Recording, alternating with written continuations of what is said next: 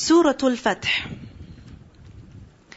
Surah Al-Fath is a Madani surah. The surah before it, Surah Muhammad, remember that it was revealed before the battle of Badr. So it was revealed very early in the Medinan era. Soon after Surah Muhammad was the battle of Badr. Then there was the battle of Uhud. And then there was the battle of Ahzab. And in all of these three major battles that were fought, the enemy advanced towards the Muslims. The mushrikeen of Makkah came to the Muslims in order to fight them. And at the end of Ahzab, the Prophet ﷺ said that now they will not come to us. Rather, we will go to them. They will not be able to come to us now. We will go towards them. I want you to think of this. That look at how the Muslims were at the beginning of the Medinan era. Few in numbers, weak in terms of resources, right? Genuinely afraid of the enemy. And Allah subhanahu wa ta'ala revealed Surah Muhammad and other surahs, guiding them through this journey, granting them victory over their enemy, one battle after another. Now what happened in the sixth year after Hijrah? The Prophet ﷺ had a dream. And what was that dream? That he and his companions entered Makkah in safety, performed the tawaf, and some people trimmed their hair and others shaved their heads. And this was a very beautiful dream. Imagine dreaming about going for Umrah. I mean, it's a beautiful dream. The dreams of the prophets are revelation. So the Prophet ﷺ understood this as an indication that he should go with his companions to perform the Umrah. And why wouldn't he? It had been six years since he had left Makkah. Six years. He had not seen the Kaaba. And imagine how painful that must have been for the Prophet ﷺ. For a person who was born and raised in Makkah, who lived in Makkah. For a person who loved the Kaaba. Imagine he had not seen the Kaaba for six years. So it was only natural that he wanted to go.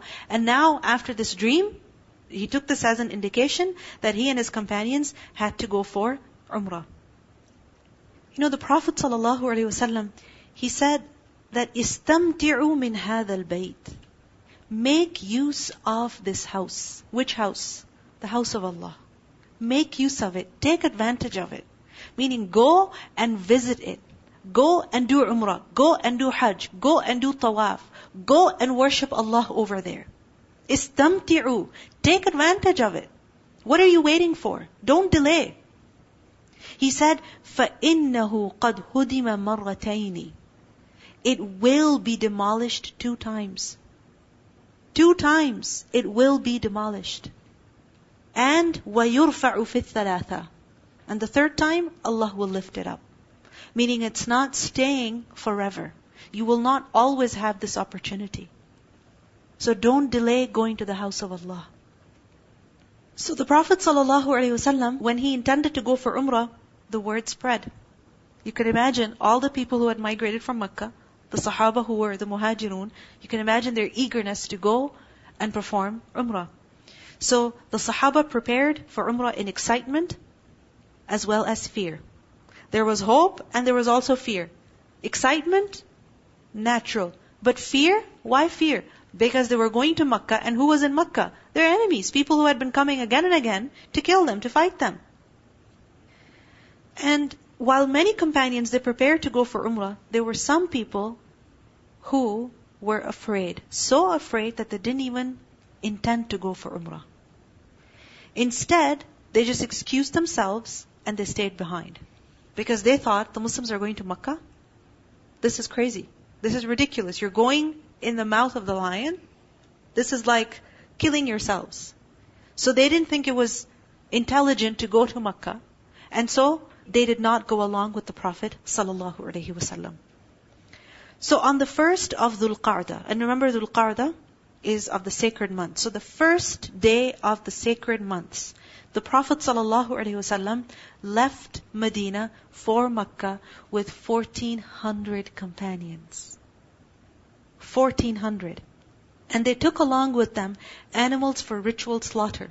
Even though on Umrah you don't really have to take animals for ritual slaughter. You're supposed to take them for Hajj.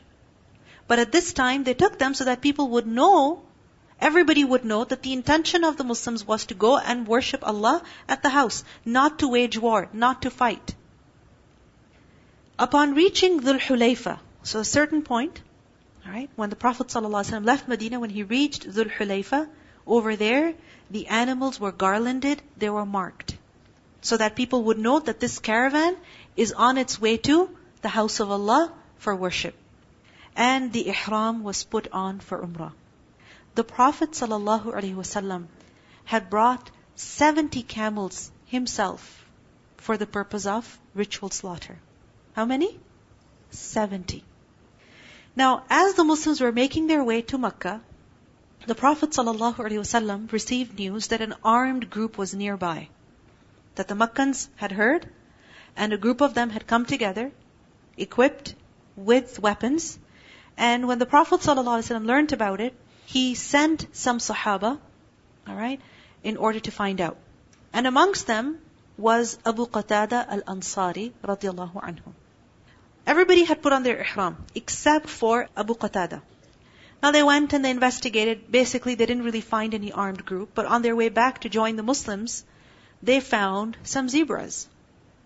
Alright? And now that's good meat. It's halal. And, but to catch a zebra, you'd have to hunt it. But remember that in ihram, you're not supposed to hunt. Right? You're not supposed to hunt in ihram. Abu Qatada was the only person who was not in ihram. So it's a very interesting story about how he wanted his companions to help them, but they wouldn't help him. They wouldn't even give him the arrows. They wouldn't do anything for him. So basically, he had to hunt a zebra all by himself. And he did it. Finally, when he got it, they said, we're not eating it. Now, firstly, he hunted and now nobody else is eating it. Can you imagine his frustration? So he brought all the meat with him to the Prophet ﷺ and the Muslims asked that, can we eat it? And the Prophet ﷺ said, yes, of course you can. And share some with us too. Right? Because you didn't hunt. Alright? In Ihram you cannot hunt, but you can eat the meat of an animal that was hunted by somebody else, provided that they give it to you, not that you steal it from them. Right? The Prophet ﷺ, he sent his own spies to Makkah, all the way to Makkah, to find out if the mushrikeen of Makkah were doing something, you know, to harm the Muslims. Now what happened? His spy met him at a certain point and he said that the Quraysh have collected a great number of people against you. The mushrikeen have collected a great number of people against you, including the people from outside of Makkah. Meaning it's not just the Makkans, but the tribes that live outside of Makkah also, and they are ready to fight you, and they are ready to stop you from entering the Kaaba. So the Prophet ﷺ, he asked the companions that, oh people, give your opinion. What should we do? Abu Bakr radiallahu anhu, he said, O Allah's Messenger, you have come with the intention of visiting the house of Allah. Not with the intention to fight. So let's continue. Let's proceed. And if the mushrikeen want to fight us, then okay. If there's no option, then we'll have to fight them. But our intention is to go for Umrah, so let's continue. And the Prophet ﷺ liked that suggestion, and he said, proceed in the name of Allah. We learned that on this journey, Salatul Khawf was also performed. Remember the fear prayer? When is it that the fear prayer is performed? When the threat is real. It's right there. Now what happened that the main road that led into Makkah, right, the main road that led into Makkah, the typical route that the people would take to visit Makkah, that was blocked by Khalid ibn Walid. Right? At that time he was not a Muslim. That road was blocked by Khalid ibn Walid and his men. So basically, in order to avoid confrontation, what would the Muslims have to do? Enter Makkah through some other way. Find some other route. And that's what they did. But it was not an easy route. It was volcanic rock, Alright? Which meant that it would be extremely hot, not easy to walk on.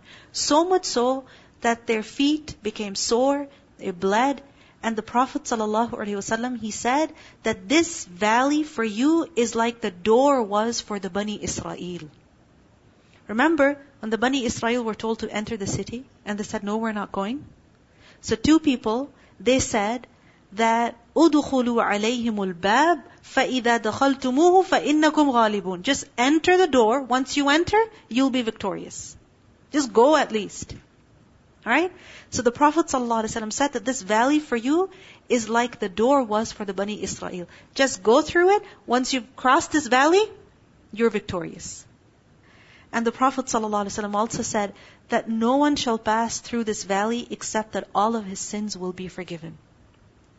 It took an entire day for the Muslims to cross this valley.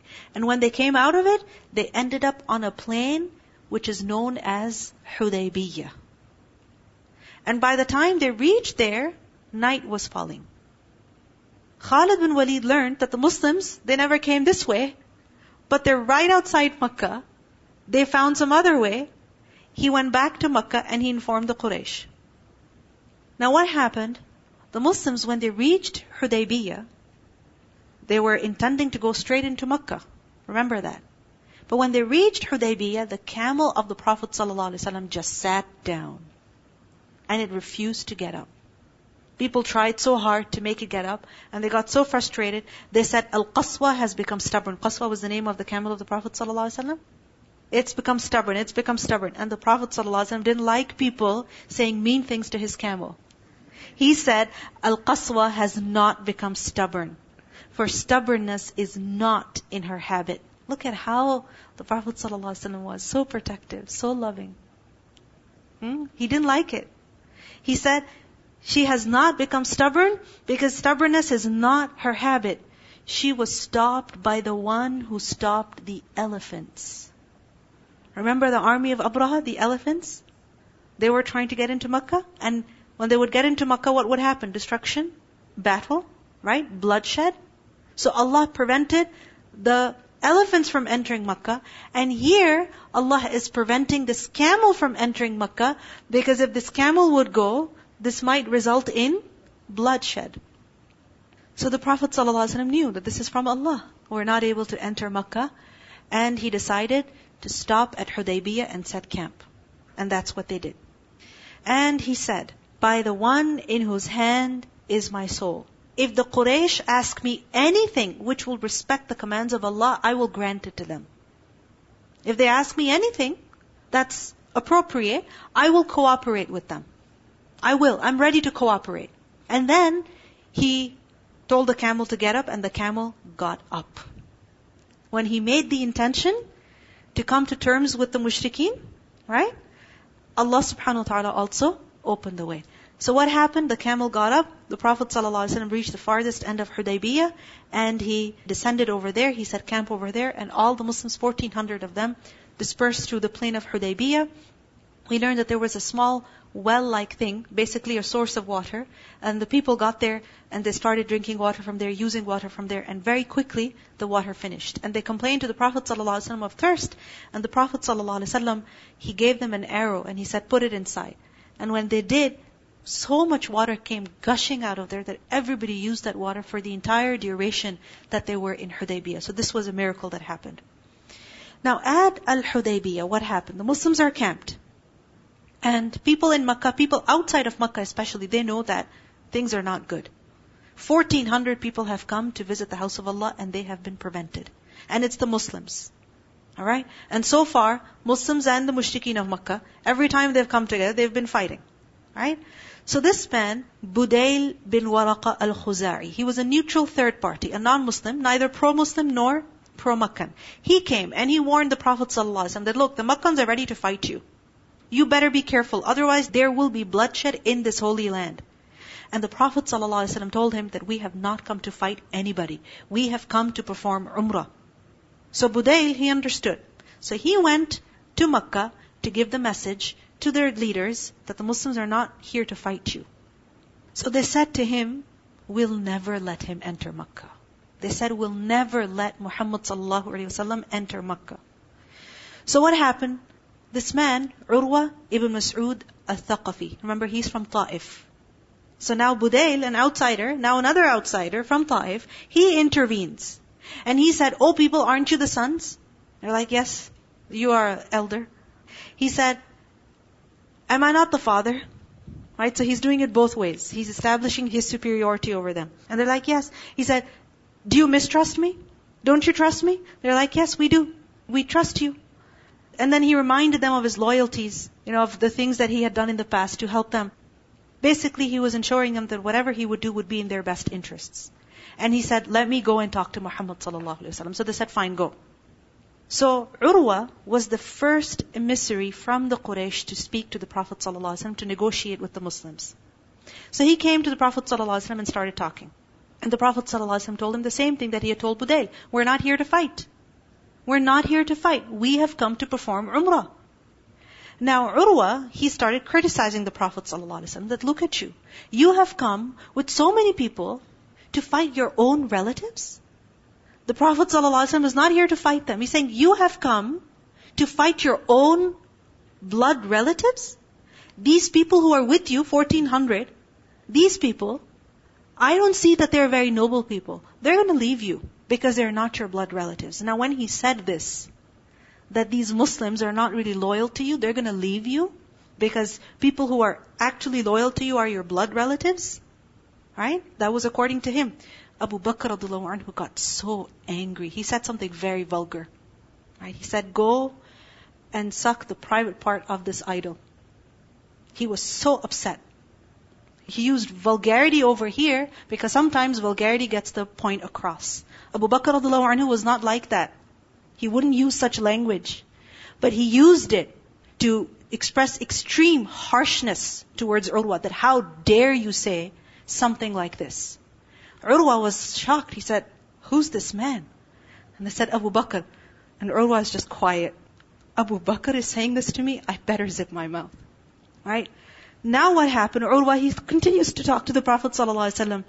And as he's talking to him, he reaches out for the beard of the Prophet. You know, he touches it. It's something normal that people would do at that time. Not acceptable today. But they would do it. Right? Touch each other's beard that, you know, we're cool, we're equals. As he's doing it, somebody hits his arm. And he's like, what's going on? Who's this? And he finds out that it was Mughira ibn Shu'ba, his own nephew. He said, you? What are you doing over here? Because Mughira ibn Shu'ba, before accepting Islam, he actually fell into some really bad company. He was basically a highway robber. He was a bandit. Right? He would attack people, kill their men, take their wealth, and run away. So basically the tribe of Thaqif would be in a lot of trouble because of Mughira ibn Shu'ba, especially Mughira radiallahu anhu's uncle Urwa. So what had happened was that at one point, Mughira ibn Shu'ba, he had killed some people, taken their money, and he basically, he ran away. And when he ran away, he knew that he couldn't go back home either, because he would be in trouble. So he couldn't go home, he couldn't go anywhere. He's like, you know what, let me go find out what these Muslims are. So he went, he liked Islam, he accepted it, and the Prophet ﷺ said, look, I accept your Islam, but I don't accept these crimes that you've been committing. This property that you brought, I don't accept it. So Urwa, he was really angry. He said, because of you, I've been suffering so much financial loss. We've been paying those people back, you know, blood money since such a long time because of you. Now what happened, Urwa, as he's talking, he begins to look at the companions. And the companions, they saw, Urwa is observing us. And he just accused us of not being loyal to the Prophet ﷺ. So you know what? We're going to show him how loyal we are. So the Prophet ﷺ, every time he would order the Sahaba to do something, they would go and do it immediately. When he performed wudu, they would fight each other to collect the water of his wudu. And as they would collect it, they would wash themselves with it. And when the Prophet ﷺ would speak to them, that they would lower their heads, they would basically listen to him. So much respect. And Urwa was amazed that this is how much these people loved the Prophet ﷺ. So Urwa basically, he went back. And when he went back, he said, look guys, I've seen many kings. I've been to many courts, but I've never seen a king, a leader like Muhammad sallallahu alaihi wasallam. And I've never seen people like his companions. The relationship that's between them is unmatched. And he said, they have come to perform umrah, let them do umrah. Alright? They have not come to fight you, Let them in. The mushrikeen of Makkah, they said, we thought better of you. Meaning, what are you saying? We're not accepting this. So what happened? Urwa, that also, you know, his negotiation didn't really get anywhere. Now, another man, he tried. A man by the name of Hulays bin Alqama. Alright? He was from the tribe of Banu Kinana, an outsider again, not from Makkah. He said, let me go to Muhammad sallallahu alaihi wasallam. They said, okay, fine, go. As he's approaching the Muslim camp at Hudaybiyah and the Prophet ﷺ sees him coming, the Prophet ﷺ told his companions that this man, he has a lot of respect for sacrificial animals. He really likes the idea of people bringing sacrificial animals. So, get all your animals together, all the sacrificial animals, and make them march back and forth. Alright?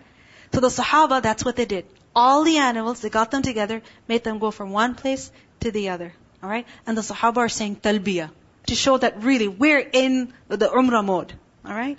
And Hulays, as he's walking, when he sees this, he doesn't even go to the Prophet ﷺ. He turns around right there, goes to the mushrikeen, and he says, you know what? These people have come to perform Umrah, let them in.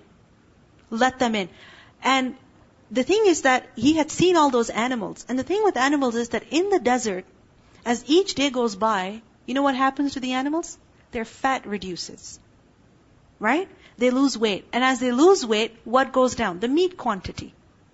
And the quality as well. Right? So he was like, let them in so that they can slaughter these animals quickly so that the poor and the needy can be fed right away. What are you delaying? And the mushrikeen again, they ridiculed him. They said, you? What are you? You're just one of the outsiders. You're from Banu Kinana. You have no worth because he was from the Habish, Ethiopians. He said, oh, you have no worth in front of us anyway. So you know what? We're not going to listen to you. So now what happened? Thaqif of Ta'if, they've told the people of Makkah, we're not going to help you. Right? Urwa, he tried to convince them to let the Muslims in. They didn't listen. So Urwa ibn Mas'ud al-Thaqafi, he has basically said, I'm not with you anymore. The Makkans have lost the help of the people of Ta'if. Now they've also lost the help of the tribes outside Makkah. Do you notice something here? Different people from different tribes are coming in to sort the problem out. Why? Because this was the first time ever people had been prevented from entering Makkah. First time ever. This was something not acceptable. Morally it was not correct. Religiously it was not correct. Now what happened? The Prophet ﷺ, he decided to send someone to go and speak to the mushrikeen. And he chose Umar radiallahu anhu. Umar radiallahu anhu, why did he choose him? Because of his strength? Because of his bravery? Right? Because of his lineage? But Umar radiallahu anhu, he said, Ya Rasulullah, my animosity to the Quraysh is well known. Right? They know that I'm, I'm, I'm really not in their good books. I am really not in their good books. And I fear that the moment they see me, they're gonna kill me. If you want me to go, I'll go. However, I think it will be better if Uthman ibn Affan radiallahu anhu goes. Why? Because he has more nobility in their eyes. Uthman anhu, he was a very shy person, right? Even the Prophet ﷺ was shy from him. So you can imagine someone of that character, you know, people love him. They won't hurt him. And besides, Uthman anhu, he was from the clan of Banu Abd Shams. Alright? And basically he was very close to Abu Sufyan. In relationship, he was very close to Abu Sufyan. And Abu Sufyan was now the main leader of Makkah. So Abu Sufyan was obligated to protect Uthman radiallahu anhu. So this is why he suggested Uthman radiallahu anhu and the Prophet ﷺ liked the idea and Uthman radiallahu anhu went to Makkah. As he's entering Makkah, the mushrikeen saw him, they got so angry. And they started cursing him and abusing him. And Uthman anhu knew that it wasn't safe for him, so basically he turned around in order to leave. But at this, one of his cousins, Aban bin Affan, saw. And he got that protective jealousy. He's like, my cousin is not being allowed to enter Makkah. And come on, it had been six years. I'm sure he missed his cousin. Right? And he said, my cousin is not being allowed to enter Makkah. He went to Uthman radiallahu anhu, gave him his horse, and he said, enter Makkah in my protection. So Uthman radiallahu anhu was taken into Makkah. And he was taken to Abu Sufyan and the other leaders. And as Uthman radiallahu anhu is speaking to them, they say, no way. They just wouldn't budge. They wouldn't let the Muslims enter Makkah at all. It was like non-negotiable. Uthman anhu, when he realized it's not going anywhere, he went to see some Muslims who still lived in Makkah, who were being oppressed, who were being abused. And he gave them the message of the Prophet ﷺ that Allah is aware of their situation and He will make a way out for them soon. Now this whole trip, it took quite some time. You can imagine what's happening amongst the Muslims. They're afraid for Uthman anhu's life. Correct? And it had been such a long time that technically he should have been back. And now that he wasn't back, they're expecting the worst. If he was alive, he should have been back by now. Now, if he was alive, he should really have been back by now. So when a long time passed, they thought of the worst. And they thought Uthman has been killed. They didn't know it for sure. They assumed it because of the fact that such a long time had passed and they had heard nothing. So what happened? The Prophet ﷺ, he called the Muslims for a pledge, for a commitment, for a promise. That look, if they have killed our man, if they have killed our emissary, then that means war. We didn't come to fight. We didn't bring our weapons. We didn't bring our shields. We didn't come prepared for a battle. But what if we have to enter a battle with our enemy because they've killed our emissary? What if we have to? Then what are you gonna do? Give your pledge that you will fight until your last breath and you will not run away. The Prophet ﷺ was under a tree at that time. تحت الشجرة. And what happened? The Sahaba, one after the other, they kept coming to the Prophet ﷺ and they took the bay'ah. They took the pledge that we will fight in defense of our religion. If they've killed our man, we're not accepting this. We're not accepting this weakness. And even though we didn't come prepared for battle and we're exhausted from the journey, especially the journey of, you know, through that volcanic rock, right? Still, we will fight the enemy. They took this pledge, 1400 of them. And the Prophet ﷺ took his hand and he put it and he said, This is on behalf of Uthman. That even though Uthman is not here, if he was here, he would have given the same pledge. So the Prophet ﷺ took the pledge on behalf of Uthman anhu. Now what happened? The mushrikeen in Makkah found out, they heard news that the Muslims are ready to fight us. They panicked. Because they had fought the Muslims multiple times before and they didn't really have any great luck over there. Right? So now the Muslims are camped right outside Makkah. Right? The mushrikeen, they panicked when they found out that the Muslims are ready to fight them. So what happened? They got Uthman anhu back to Hudaybiyah immediately. Now, as Uthman anhu comes to Hudaybiyah, the Muslims, as they see him, they approach him. They're happy to see him, but at the same time, they're wondering, did he perform Umrah already? He better not have done it without us. Right? And so they're happy to see him alive and safe, and they're expecting some good news, but at the same time they're a little upset inside. What took you so long? What were you doing? Right? Did you do it all by yourself? Right? So as Usman who came, some people asked him, have you satisfied yourself with the Kaaba? So did you have fun? What did you do? And Uthman who said, What an evil thought you had about me. Would I do tawaf while the Prophet ﷺ is here? Wallahi, if I stayed in Makkah for one year, I would not do it until the Prophet ﷺ did it before me. So Uthman anhu, when he came back, basically, there was no agreement, right? All those conversations, they didn't lead to anything. But because the Muslims were ready to fight, now the mushrikeen were you know, pressed. They had to do something quickly. They wanted to avoid the battle. So, they sent a man by the name of Mikraz. Alright? In their rush, they sent Mikraz. Without thinking through, they just sent him. They said, just go and talk to Muhammad sallallahu. Talk him out of, you know, battle. So, when Mikraz came, the Prophet ﷺ said, as he was approaching, he's a vicious man. It's not going to be easy to deal with. So Mikraz started talking. And as he's talking, the mushrikeen must have realized it wasn't a good idea to send Mikraz, because he's not really a gentle soul, and he wouldn't really give the Muslims a good option, and this might just end up in a battle. So they wanted a good negotiator. So they sent Suhail bin Amr. Alright? Suhail bin Amr, they sent him, and the Prophet ﷺ, as he saw Suhail approaching, he said, there will be Sahal. Because Suhail is coming, hopefully there will be Sahal. He thought positively. Now the matter has become easy, he said.